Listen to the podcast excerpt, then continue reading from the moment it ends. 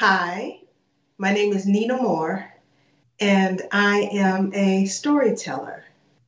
I like to write stories uh, to hopefully make people think. Hello, and welcome to Obehi Podcast. I'm your host, Obehi Ewanfo, and I strongly believe that everyone has a story to share. Now, let's get started into this episode.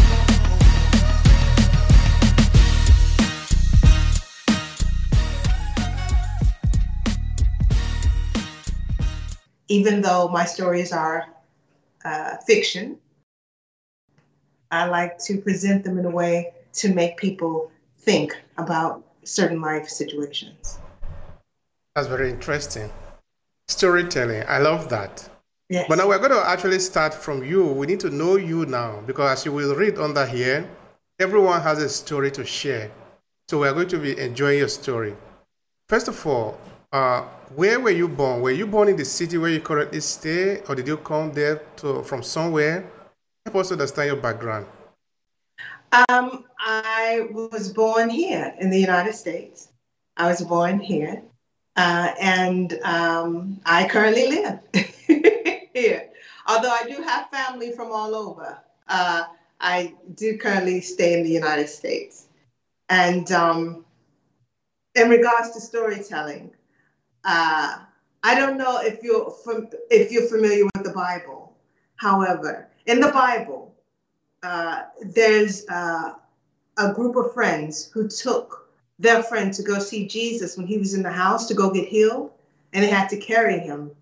And the thing about it is, once they got to where Jesus was, um, there was a long line of people outside the house waiting to see him, waiting to be healed. And they got discouraged because the line was so long. And they wanted to turn back around. But one of the friends, instead of turning back around, he he looked, looked up at the sky and then his eyes fell upon the roof of the house. And he said, Let's go through the roof. He thought outside the box because no one else thought to do that. So he thought outside the box and he thought to go through the roof. And that's what they did in order to get their friend healed. I like to think that I'm his descendant. I'm the one that thinks to go through the roof, you know, to go a different route, to uh, take an alternative way. That's what I like to believe. All right, now um, you're going to help me understand something, Nina. Um, so tell me a little bit about your adolescent, your young adolescent years. So what do you see? Because we were not there, so help us see what you see. Help us understand where you grew up. Um, well, uh, like I said, I grew up in the States, and um, as a child, uh, my father, he did truly encourage my imagination. He did encourage me to write more. I remember when we had a contest at um, the grammar school I was at, and I wrote a short story to enter into the contest. And the teacher didn't put my story in because she didn't believe I wrote it. And I uh, went back and I told my father, and he went up to the school to, you know, ask her about that. And by that time, you know, she apologized, but it was too late because the deadline had passed. Um, that's when I realized that sometimes people, when they read your stories, even if it's good, you'd be surprised how they question if you wrote it. You know, as though no one can have an imagination that grand, even at that age, that could produce a story such as that. Now, don't get me wrong, it wasn't mind boggling, but I guess it was beyond my years, in her opinion, for me to have uh, written it. And uh, that's why I encourage children now. I, I'm, I'm a strong advocate for children in the arts. Go ahead and pursue your dreams. Go music, arts, you know, acting, whatever it may be. Please, by all means, pursue it because you never know. We may have the next Gordon Parks, you know, with photography and things like that. The next August Wilson, you know, something like that. I, I definitely encourage people, children in particular, to pursue their gifts, their passions. Thank you so much for that. I, am interested in that story. So, uh, your teacher didn't believe that you wrote that story. No. That's good. Tell us more about that. Why did it, why he or she didn't believe that you wrote the story? She didn't believe I wrote it because uh, she thought that I, even though I'm not tooting my own horn here, I was a smart kid. Don't get me wrong, but she she just thought because of the subject matter, it was about. I, I still remember what it was about. It was about uh, tooth fairies um, being unemployed, how children were beginning not to believe in tooth fairies anymore and had to find a job. I guess she she believes it too. The woman in the background, no. um, and um, she was like, "How did you come up with that?" And I just thought, you know, when we get to a certain age, of course, when we lose our teeth, when we're younger, we believe in the tooth fairies if we were told to. You know, just put it under your pillow, and the tooth fairy is going to come and pick it up. However, when we get to a we lose our we know better. It's our parents putting the money under there. So I was just thinking, what if the tooth fairies actually existed? And as we got older, the you know, we stopped believing. However, we were telling our younger siblings that there was no tooth fairy, so therefore they stopped believing, and it put the tooth fairies out of work. And when she saw that, how I wrote that story, uh, she was like, "You couldn't have written that. No, no, no. This this is too advanced for you."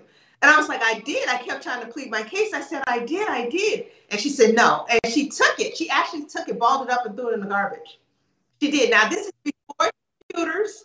I couldn't go home and reprint it. I mean, I mean, literally, you know, press the button. I had to rewrite actually. Um, and it was only one copy. And she balled it up and she threw it away. And I was so hurt by that. I was like, what? I couldn't believe she did that. So I went home. I was upset. And I told my dad and I told him what she did. And unfortunately, you know, he was at the type of job where, you know, you could just call off and, and go in and, you know, call off the next day and say, I'm sorry, I'm going to be late. He had to actually schedule the time off to go in. So he came in like maybe he came up to the school two or three days later. It was something like that. And uh, he asked the teacher, why did she do that? And he said she did write the story. You know, he confirmed that I wrote it. And she apologized, but by then it was it was too late because the contest had already passed. And um, he did ask her, why didn't you believe she wrote that? And and he and she was just like, well, I just a, child with that imagination. And he gave her this look, like, what do you mean by that? You know, because um, I'm don't get me wrong, I'm not racist, far from it. It's, oh, that's what most racists say, isn't it? but I'm not. Um, she was a, a, a white teacher, and she was teaching at a uh, 100% black urban school. And um, I guess she just didn't believe that a black child could produce such a story, could have such an imagination. So therefore, her reaction was to deny me entry into the contest and then actually ball it up and throw my story away in front of me. So we can say that she was ignorant. She didn't know. Even though she was a teacher, she didn't know the the, the possibility that children has. All yeah. right. And unfortunately, that's still going on today. That's still going on today. Um, and not with white. It was she was white in my case. Um, that are in a sense deny them their talents, deny them their chance to shine, deny them their they don't give them the opportunity to do it. And when they do finally have the opportunity, and unfortunately, also on the flip side, a lot of our children don't have advocates on their behalf, like my dad. They don't have the parents or the guardians to come and fight on their behalf. Unfortunately, they don't. And that's also a sad thing. Thank you for that. So I was reading uh, in your in your short description uh, where you didn't make mention of, of course, you did refer to it just now, also that your father encouraged your imagination. Uh, that is something powerful. I want you to, to, talk more about that. How did your father do that? What did he do to help you uh, improve your imagination? And today you are a writer, you are a storyteller. And I find that to be very interesting. He encouraged me to read. He did. Um, if I wanted to do something like go outside and play with my friends, he would give me a book to read. And then I had to write a book report on it to prove that I read it. Um, then he would question me about certain details, also to further prove that I read it. Um, that's what he would do. He would encourage me to read because he told me that uh, people can never take away your education. They can't do that. And even though math is not my strong suit. I mean, once you put me in algebra, you lost me. Um, reading was my backup. English uh, was my backup. And he just encouraged me to read. Don't be afraid to pick up a book and read. And I would constantly go to the library and take out books uh, to read. I don't even know if kids go to the library anymore. Do they do that? Do children visit the library? It's sad if they don't. Everything is so online now. Everything is so right there at your hand. I don't even know if they know about the Dewey Decimal System. You know, is it the Dewey Decimal System? I hope I pronounced, I said that correctly. The Dewey System. You know, where the the card catalog, if you will.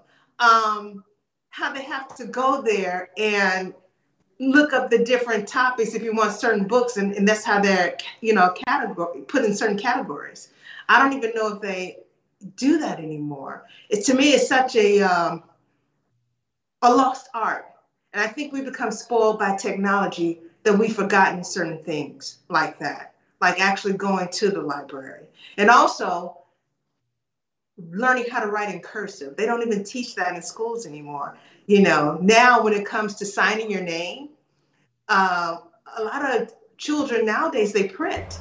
They don't know how to actually use cursive. If you were to write a cursive letter and give it to uh, some children now, they they they're not able to read it because they don't they they're not being taught cursive anymore, or at least here in the United States they're not. Or I'll put it like this: in Illinois. I can only speak about what I know. I can only speak about what's familiar. And I know Illinois is not teaching that anymore.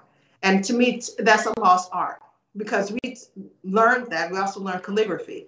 Um, but again, technology is so advanced, in my opinion, it's kind of dumbing us down a bit. But you know, that's on that. that very, that's very tough there. that can actually open a Pandora. Excluding your podcast. no, no. It's, of course, we are here to talk. We are here to think also, and we're here to reflect. Uh, that can actually open a Pandora for uh, for exploration. Uh, in that, we don't know. We don't know what is actually the consequence of the time that we are living in because we have never lived in this time before. Because we are always progressing uh, towards a certain destination that we have never been before. Because there was never a time in human history that we have this much technology, you know. There was never a time in our history that we had this, we have experienced these things. So mm, we don't know what is the consequence of this, but we're just experiencing it. to me, to me, and again, this is just my opinion. Don't get me wrong, there are some positives to technology. Of course, there are. There's some great things to technology. However, at the same time, we do have some drawbacks to it also. Again, not being able or not going to the library like we used to. Um, there are not as many libraries as there were when I was coming up. Um, personally, when I read a book, I like an actual book in my hand uh, versus reading online. I mean, it's okay for the moment, but to read a book, I'd rather have it in in my hand. Even when the article is too long, I tend to print it out because I'd rather have it, hold it in my hand. And again, um, just this cursive, the signing of the name, other little things.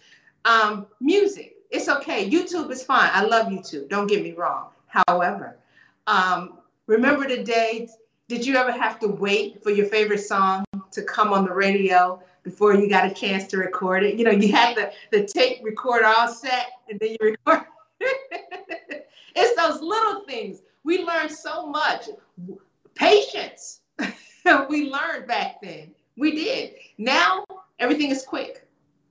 It's quick. And if you have to wait, you get frustrated. You want because you used to having everything at hand. You used to having everything within a time frame. And I think we become spoiled with that. And I just don't think that's a good thing. I think that every now and then we should just reflect on certain things. And even when when COVID hit and things were shut down, it actually gave us a chance to be with ourselves and be with our family. Now, unfortunately, it was because of that. Don't get me wrong. However, at the same time, to me, the upside was you got a chance to spend time with yourself and with your loved ones more. Because before COVID, we rarely, not too many of us, time with each other, or even ourselves. We were always doing something to occupy our minds. You know, and some of it was mundane. So now that COVID came, it gave us time to reflect. And unfortunately, it also gave us more access to technology because we were online a lot more. And my thing is, I, I, just think that we need a break from technology. Every now and then, we should just take a break and go, like I said, instead of Googling certain things, go out there, go to the library and look it up. I just, you know, go, get a. I don't. Do they print newspapers anymore? Is everything online? I haven't seen a newspaper in a while. you know what I'm saying? An actual newspaper you can hold. Um, I haven't seen that in a while. So uh, it's just the little things that I miss. And technology, again, it has its perks. Don't get me wrong. It has its perks. I love it, but at the same time, I do miss some of the old school things. All right, that, that's true. That is legitimate. That is uh, right to think about, actually. And now, um, you were talking of maybe during the COVID 19, it gave people the time to, to reflect. Tell me about your experience. What did you reflect on at the time? Oh, wow. Um, during COVID 19, I reflected on a lot because uh, I did lose some people that I knew from COVID. And some of my friends lost people, you know, loved ones close to them. And it just made me reflect on life, um, how blessed I am. And I thank God that He did not let it affect me like that, you know, to the sense where if, if I did get it, I didn't know I had it, or those around me that got it, really close that got it. Um, I thank God that He was merciful and did not take them away from it. Um, However, at the same time, he did let my imagination roam. I did write part two to my Hunter 5 series. And I'm also in the process of turning a couple of my books into scripts and also working on a, an, another script. So I was being somewhat creative during it did stir my imagination. Again, I got to thinking about certain things and I just put it to paper. Actually, I have a curiosity, and the curiosity is uh, uh, whether your father was reading stories for you, because now we know that uh, he encourages you to to read, and, and you read. But did he have to read for you? Did he tell you any story? Do you remember any story that uh, he might have told you when you were still uh, young? Anything you can share there? He would no. He basically he wouldn't tell me any stories. He would just give me books to read, books that he had already read. Uh, he would give them to me to read. And um, he would tell me and ask me what did I think about that. He'd ask me my opinion of that, you know, things like that. He never told me, you know, or created any stories. No, he didn't do that. He just more so just encouraged me to read and, and write. He told me to do both. That's good. That's good. That's good. Now let's talk about what you do today. You encourage uh, you encourage youth to to read, no? Yes. Uh, so tell me about that. Help us understand a bit about it. I just I write stories. I uh, have written for like a magazine or two. I've submitted stories to like lo- local newspapers, things like that. Uh, that's that's what I do, and hopefully, uh, my goal is for my stories to really get out there and be seen or read by a lot of people.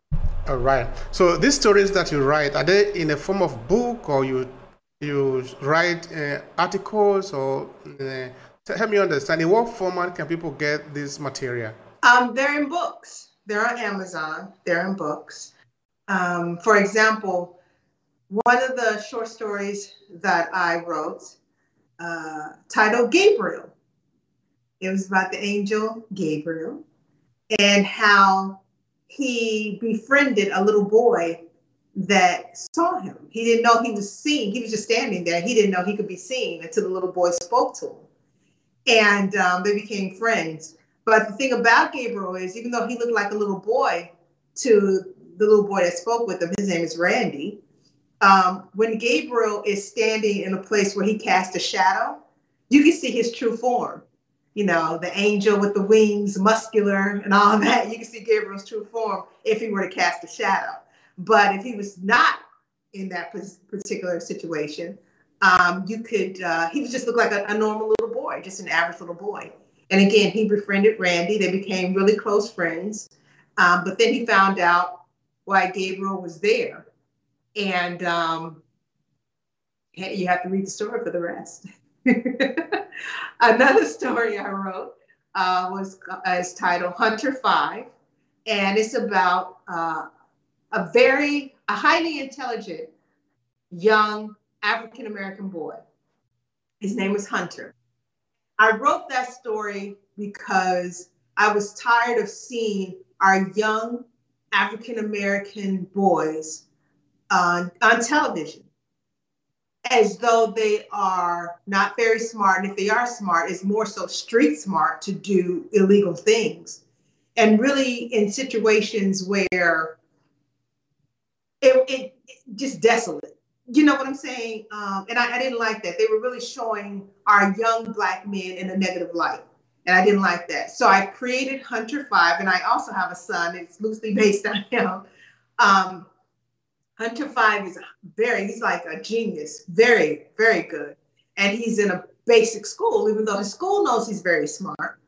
Um, he gets the attention of a uh, organization um, that's a, a, subsidiary of the United States government that takes these brilliant children to help them research certain crime scenes and the organization's name is Gabriel, but it's you know it stands for something. and he they get him, they recruit him, and in doing so, they moved him out of the hood, um, set his mother up in a nice house, had her to get a nice job, and as long as he continued to work for them.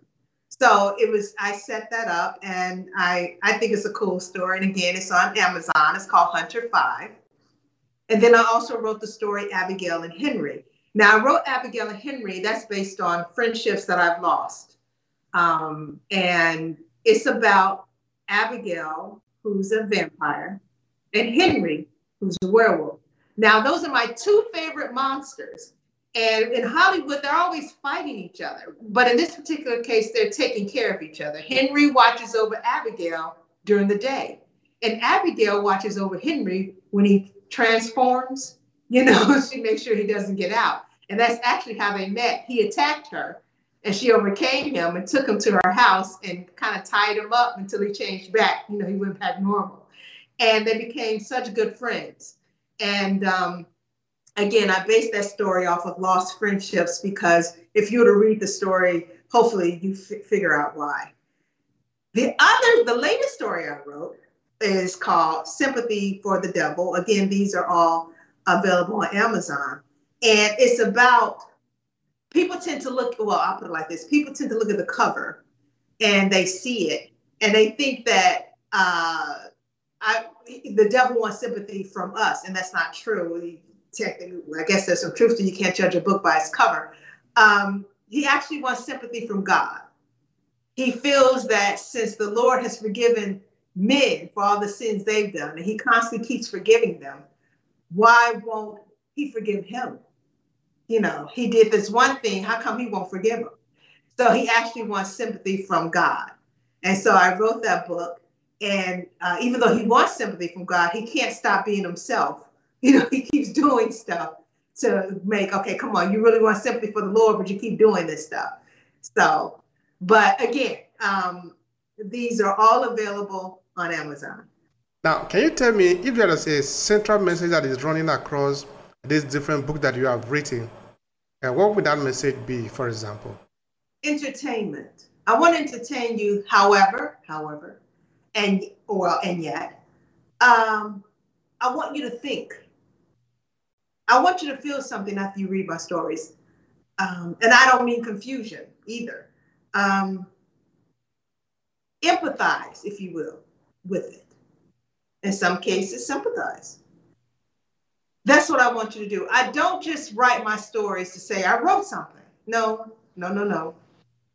I want you to read it and I want you to think. And in some cases, I want you to be uncomfortable. Um, for example, with Sympathy for the Devil, the intro to it, uh, you can read a little snippet of it again on Amazon in the Look Inside feature. Some of the things that go on, if you were to continue to read it, because I, I think they only show like a couple of pages or something, but in the actual book, there are certain scenes that people have read and they said even though they know it's our history you know it's the you know united states of america history. They are not very comfortable with what i wrote even though it's the truth. Well the truth isn't always comfortable. Even if it's in fiction it's not always comfortable. However i'm glad it made them uncomfortable because it also made them think and it also helped to propel my story along because it helped identify why certain people did what they did, even if it was in conjunction, they, they, they partner with the devil to do it. It made them think, would I have done that if I was in that situation? I mean, a lot of us think, well, if the devil presented himself and we knew it was him, will we partner with him to do certain things? Now, yes, we can easily say no because that hasn't happened. However, the situations I put in the book,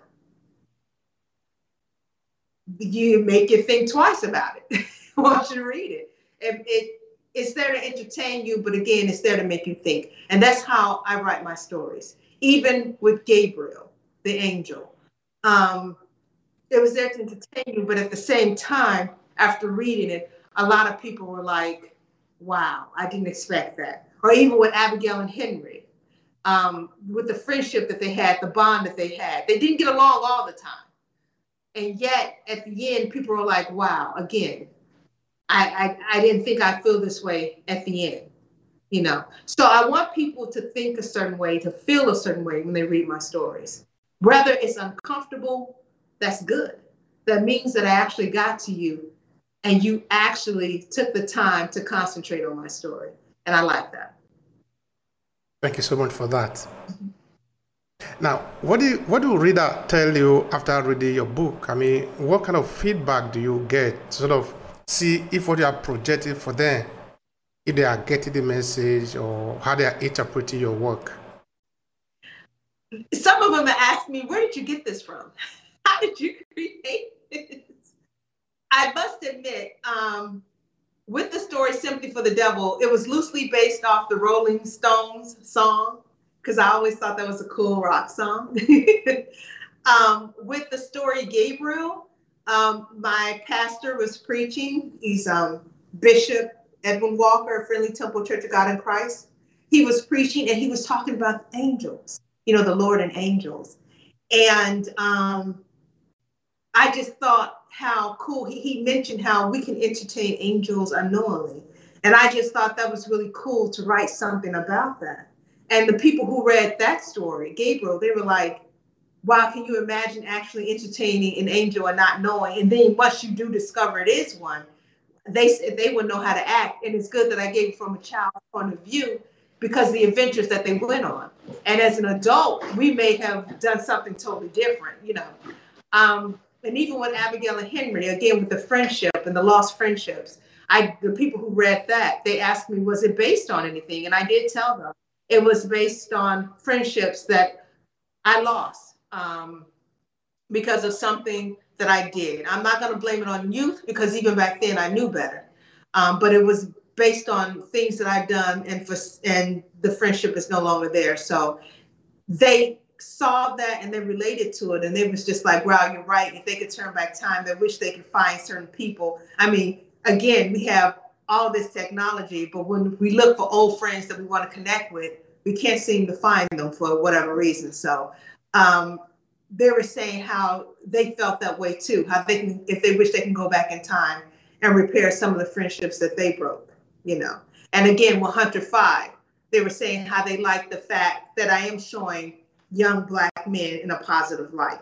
They like that because they were tired of seeing the the typical, you know, the stereotypical way that we are being shown.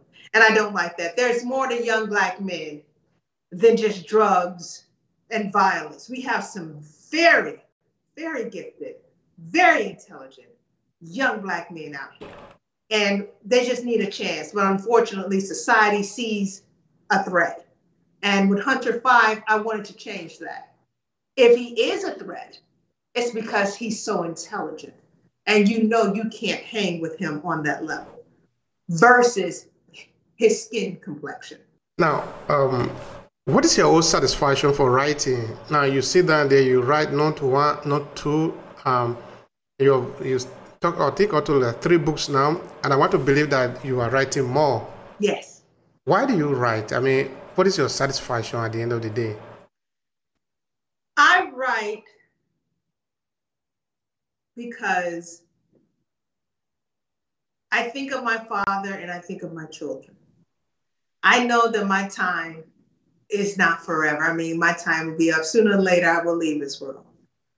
I want to leave something behind for future generations. I want my children and grandchildren and so on and so forth to be like, your grandmother and great grandmother, or so on and so forth. You know, she wrote this, she wrote that. That's what I want to do. I want to leave behind a legacy. However, at the same time, it also entertains, it gives me a chance to vent. Uh, it gives me a chance to create, and I like doing it. Now, how do you manage to get the book out there? Okay, you did say that they are available in a, an Amazon, eh? That's yeah. that's correct. But do you do some marketing? Do you just leave it there? How, tell me about that. And that's a good point. I want to do marketing. I don't. Basically, it's been word of mouth. I want to do marketing. I, am trying to think of again. I want to go through the roof. I want to think of out of the box ways to put it out there. Um, and yet that hasn't came to me yet. Have to do it, how to promote it. Um, but I do want to put it out there. I, I, I'm, I'm just trying to think of ways to do so. I have looked at places and inquired with people on how to market my material, but to me, it's, it's like what I've been given so far. It's, it doesn't stand out. It's, it's, it's just you know, it's something I can do. And I'm like, well, I can, I thought of that and I want something different. You know, my books are different, therefore I want a different approach to putting them out there. Um, but I haven't, I haven't really thought of a way to do so, but I would, I would love to really market them more. I really would. I really would. All right. I think you should, because you should be able to get more out of it, out of your effort. You deserve it. Thank you. All right. You. you did talk of um, reboot versus remake. I don't know if you want to say something more about that. I don't like it when they remake stories. For example, Willy Wonka and the Chocolate Factory. The first one was with Gene Wilder, and they remade it with Johnny Depp, uh, uh, an updated version with Johnny Depp. I don't know why they would remake the classics. Like, for example, another one, Psycho. Psycho they remade Psycho. And I'm like, why would you do that? Why would you remake classics when we have new material out here that we can definitely entertain? You see what I'm saying? Reboots are okay. For example, when I think of reboot, I think of the different Spider-Mans, um, the different Batmans. You know, they're okay. They're okay. However, it's the remakes I have a, a problem with because why would you remake that? I just read somewhere. I think they're going to remake. Um, I think Exorcist is one, and they're thinking about remaking. Um, it's another one. I, I, I it's, it, it's gone, but they're thinking about remaking an, another uh, uh, movie. I'm trying to see what is. I can't remember what it was, but I know Exorcist is one, and there's another one. And I'm like, why would you remake the classics? To me, the originals are always good. Rarely, and I say rarely because I'm giving it the benefit of the doubt. However, I have never seen a remake that was better than the original. Why touch the classic? They're there for a reason. They're great. They're good.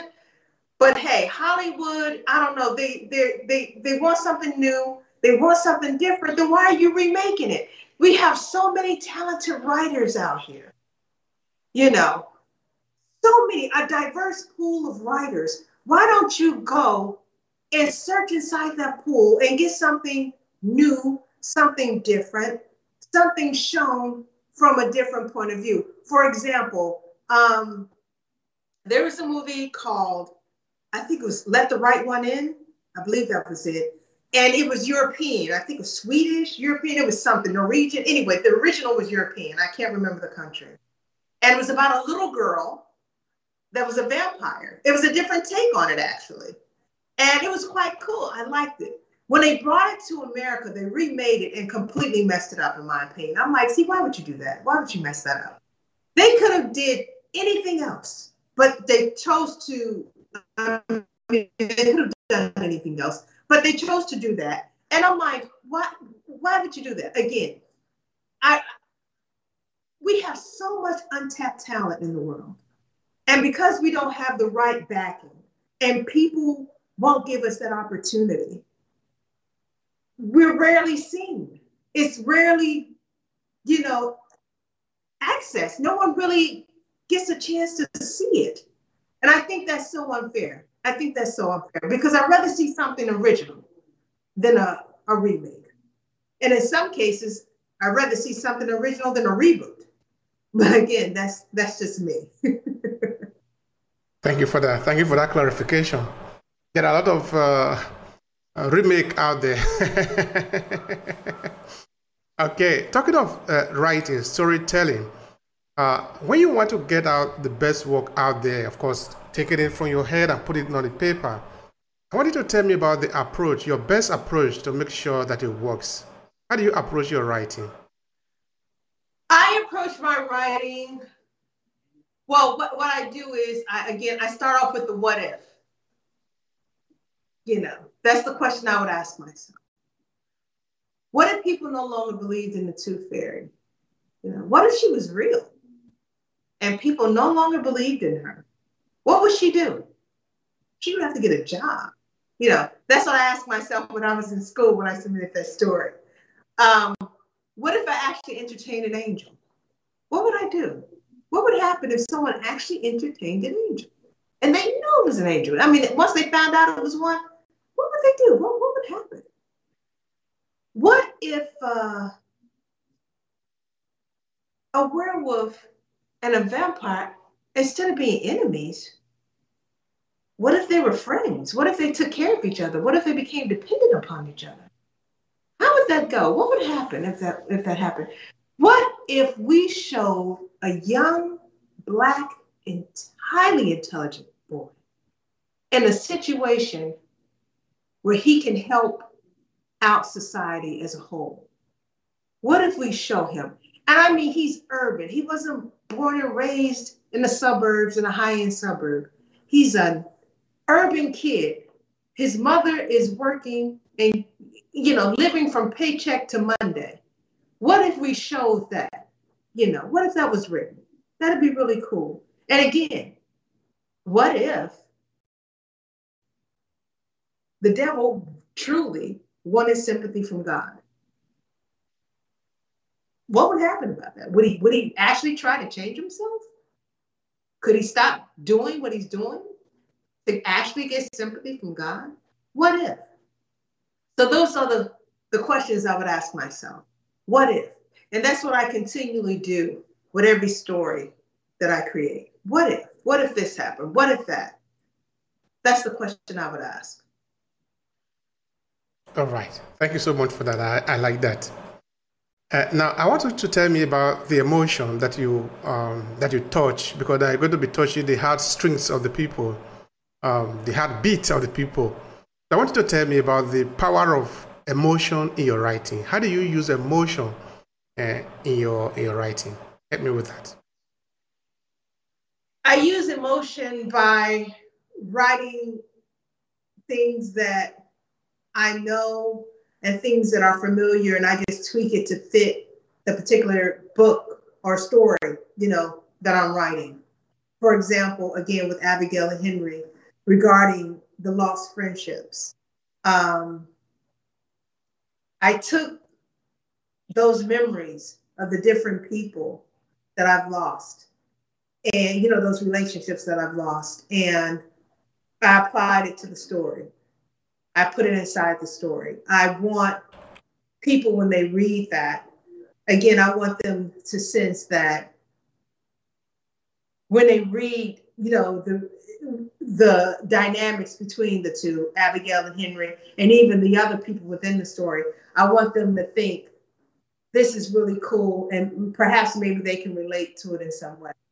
I project, in a sense, I project past experiences within them. And I put it in a way, again, where I hope it's relatable to the reader. That's good. Um, I think I've asked you a question of the character. No, I didn't ask you about the character. Uh, how did you do? You, how do you pick them? Because now we have uh, Angel Gabriel. There was a boy, no, who the angel was, was uh, yes. interacting with, right? Yes. Yes. Ah, okay, okay. So I wanted to tell me about the characters in your story. How do you pick them? How do you choose them? Why do you choose those specific ones for your story? Um, with Gabriel, I thought of the little boy. I have a son. I do. I have a son, and um, I thought that if an angel came to him, I was just thinking, how would he act? You know, because my son likes to travel. He likes to do different things. He likes to have fun, as most kids do.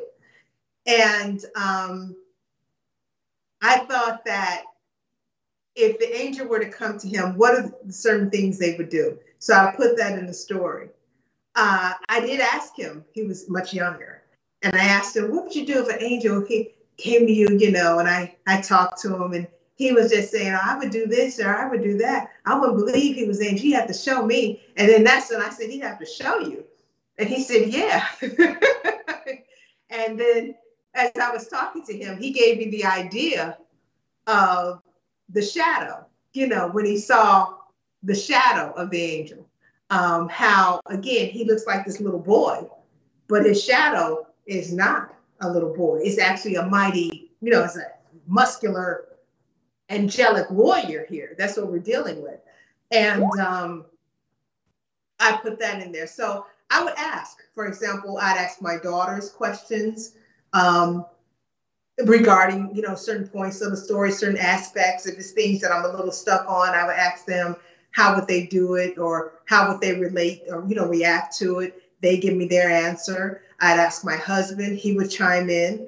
I would even ask some of my friends and, and they would give me their point of view and I would take it, tweak it, and implement it in the story. All right, that's good. That, that's that's great. Because now you are gathering the information, and then you're going to project back to the same people, you know, the audience, the reader, at the end of the day. Yes, yes. I find that interesting. because you want, you know what you want, even though it's fiction, even though it's fiction, and, and but and this is just my opinion, you still want realism in there. You don't want it to be, you know, too far out there, uh, at least with me. I want my stories to have a hint of realism in there. For example, Abigail and Henry, a werewolf and a vampire. We know they don't exist. However, they both had jobs. they both had, he was a, a, janitor at the school she was teaching at. She taught night school, you know, people to get their uh, their GED, you know. She taught night school. And I, I want to have just a hint of realism in there. I want them, again, I want them to be relatable. I do. I don't want you to feel distant from my character. I want you to see that they have, they deal, you know, they have issues too. They deal with things too, bills and all that stuff. They deal with it too. And they have secrets that they want kept, you know, undercover too. So I, I, I try to make them as relatable as possible. Thank you for that. Mm-hmm. Now, have you have some friends who maybe uh, like your work and they too also like to write, but they are not writing? I'm trying to understand. Do we know why other people don't write? Because we, I think we all should be writing. Okay, maybe not all of us, but many of us should be writing. Um, I do have some friends that are very artistic, but they would always tell me writing was my bag. uh, they they they really never. I'm just thinking to myself. They never uh, really got into writing like that. I mean, they're very talented in their own way. They artists, musicians, you know, um, tailors, you know, things like that. Um, but when it came to writing, they said they never it, it, and some of them said they tried. They just never got the uh, got the hang of it, and they said their imagination never really took them in that area where they did blossom, like I said, with uh, drawing, music, you know, clothes, you know, designing things like that. But when it came to writing, they was just like, that's a special breed when you're a writer, because you have to, again, you have to think of things that other people don't really entertain often. And you have to present it in a way where other people aren't accustomed to it being presented. And they were just saying, writing is not my ministry. That's you. That's you, Nina. so I know I don't really have. no, my friends don't. They don't write. Not like that. No. But what about you? Is writing hard for you? Is it difficult for you to write? Um, every now and then, of course, everyone has experienced a writer's block. Everyone has experienced that. Uh, and that's again, that's when I go to my family and friends and I, I talk to them and you know we, I work through it. It's not it's not difficult to write. However, even though I ask my question, the what if, I mean, you know, I ask myself the question, the what if. Um, again, you want to make sure that it's not, again, in my opinion, that it's too far out there. And I want it to make sense. For example, I am working on a couple of scripts that are not books and they do have the what if factor. And I like the fact that they, you know, they are different. And again, when I experience the when I come to the point where I experience again the writer's block, I just go to my family and my friends and I tell them what I'm trying to do. And yet I can't seem to get over this hump. And they help me. I will give them that. They do they help me get through it and I'm able to continue. However, in some cases, there have been times where I just had to just step away for a day or two, read and refresh eyes, go back, retweet it, you know, retweak it a little bit. And so there have been some times where that's helped also. All right. Now, looking at the larger community, the African American community, um, how much opportunity are out there for for writers, for example, people who are writing, who want to make a living uh, also from, from their writing. Because here in this podcast, we try to encourage people to make a living for what they are doing. It is important, it is legitimate, it is the right thing to do. That from what you do, you could earn from it. Now, but looking at the African American community, the one that you know, uh, how much is this opportunity for people who are writing? Hmm.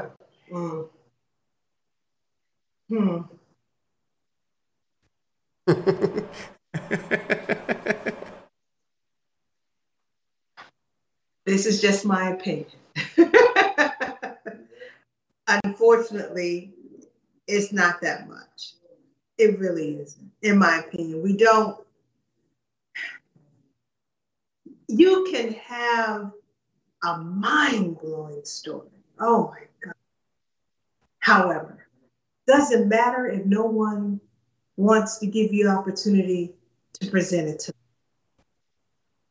Unfortunately, in the industry, in the entertainment industry, a lot of people don't want to read your stuff when they don't ask for it. And I get that. I understand that. And when you try to get representation, you know, an agent, an attorney, you know, someone like that, to represent you, to present the you know your story unfortunately they don't want to represent you because who are you your name doesn't ring a bell uh, Renina Moore who's that you know what I'm saying it it doesn't ring a bell they can google it my books will come up um, but that doesn't mean that they want to share my story it's, it's sad because even Black people in the industry, when you try to present to them, most of the time they don't want to help you either because you're unknown. You are, you're unknown. And they won't give you that chance. And again, it could be a top notch script, story. I mean, you could have your pitch down.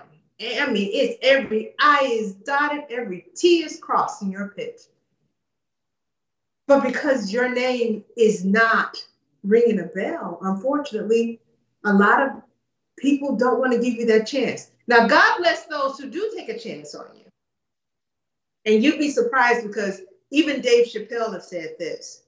When he pitched his story, you know, his, his sitcom to different networks, they didn't want to take a chance on him because Dave Chappelle, who is that? Remember, his, his name was just Dave. I mean, come on, it's not a household name now.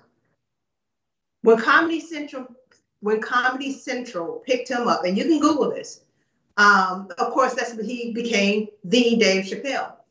But then another uh, uh, station, television network, all of a sudden wanted to show his um, his his uh, show in a rerun, I believe, and he got upset, and rightfully so, because he went to them first, and they turned him down.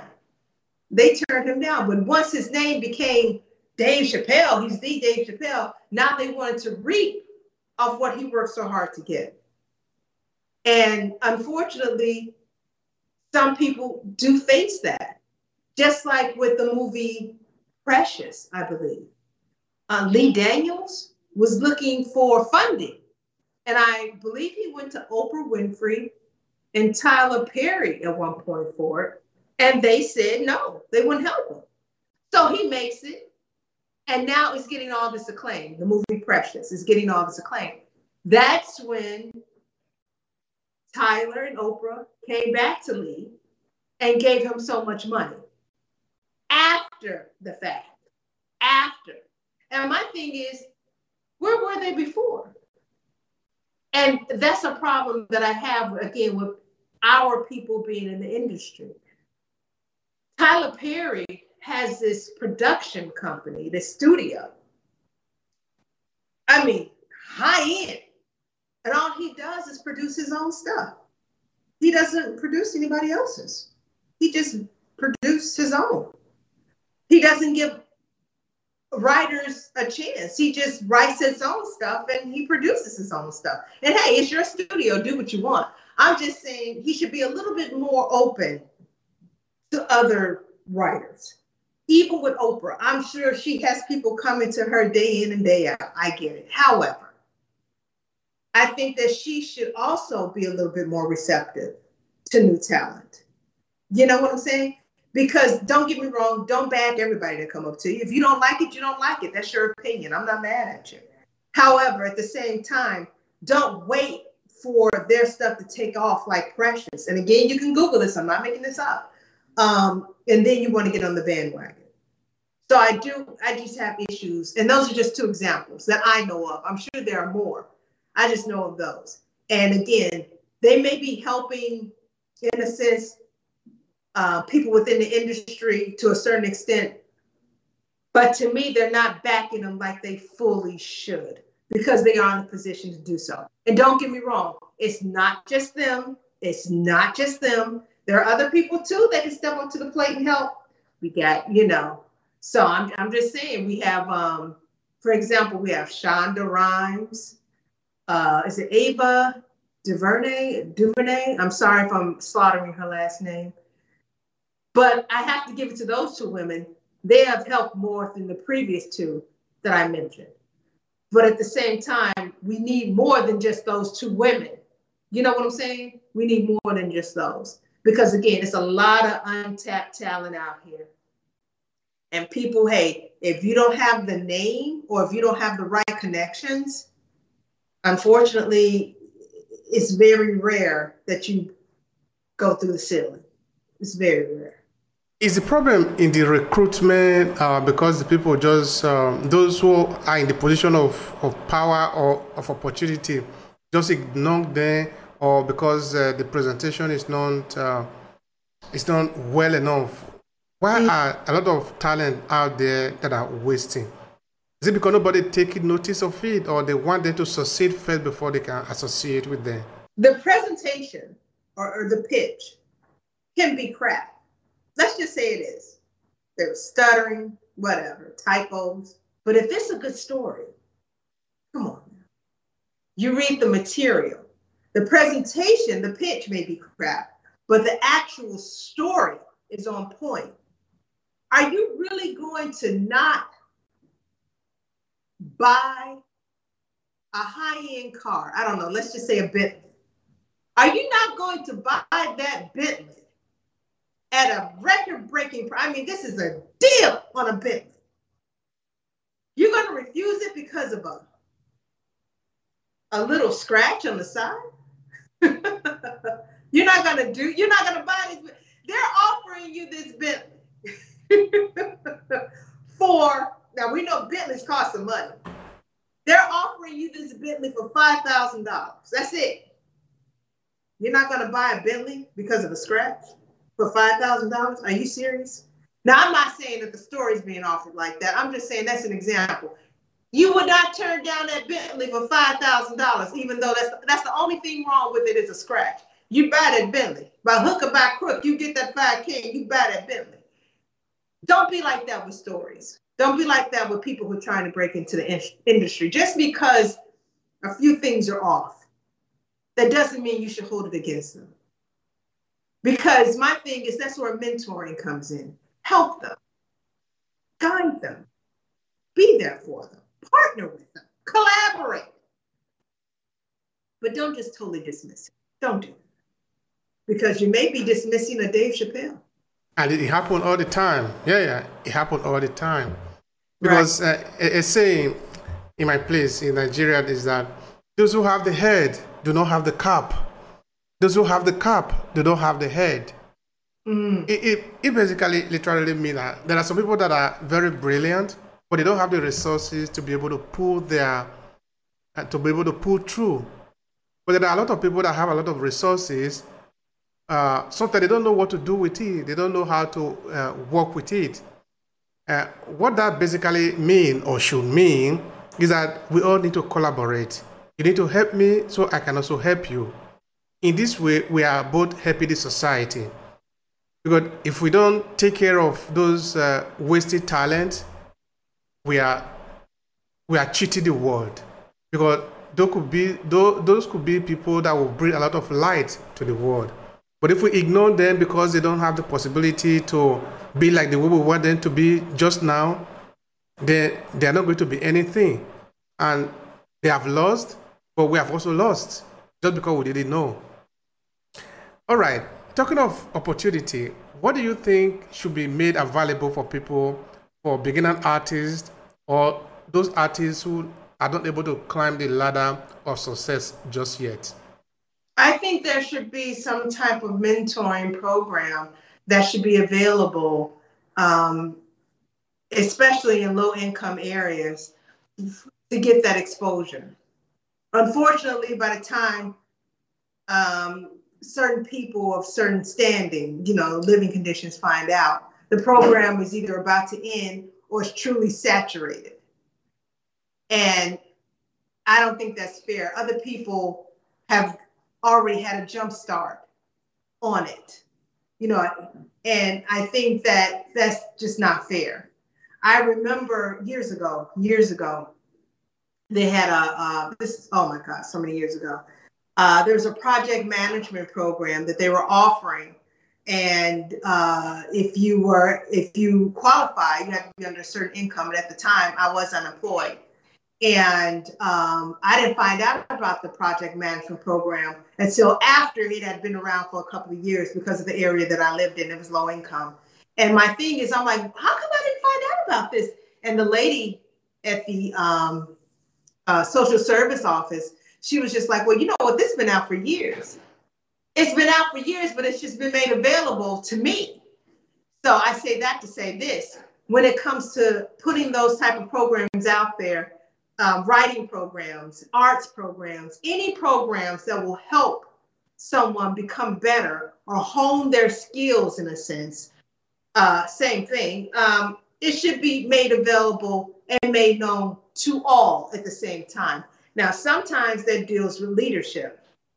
And what I mean by that is in uh, the area that you stay in, it's up to the aldermen, you know, people like that, uh, community leaders to put it out there. And they don't. They don't. Sometimes it is political. It's out there, they know about it, but they really don't present it to the people in a way where they will actually pursue it. Um, and my thing is that's not fair. It should be put out there and maybe uh, uh, at a place where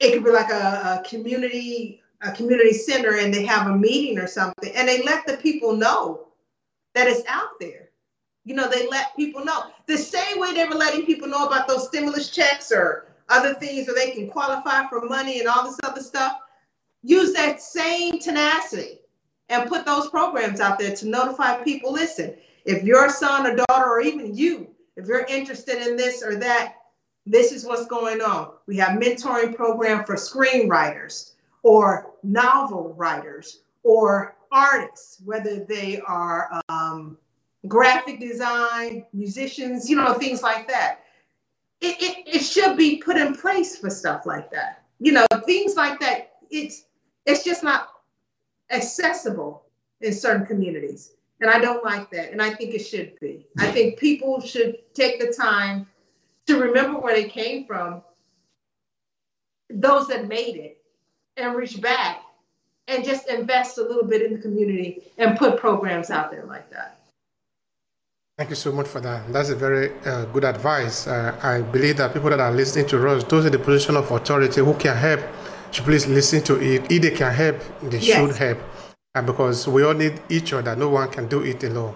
Right. All right. Thank you so much for that, Nina. Now, how can people reach out to you? Because you do have books there, uh, so you do have something you can offer. So uh, share with us how can people reach out to and connect with you. Well, uh, like I said, my books they are on Amazon. I sent you the links, um, and by all means, please post the links. Um, they can definitely do that. Uh, just just buy my books and hey. All right. Hear what Nina is saying is very important. Uh, she has a trusted book that are available on Amazon. Why not patronize the sister?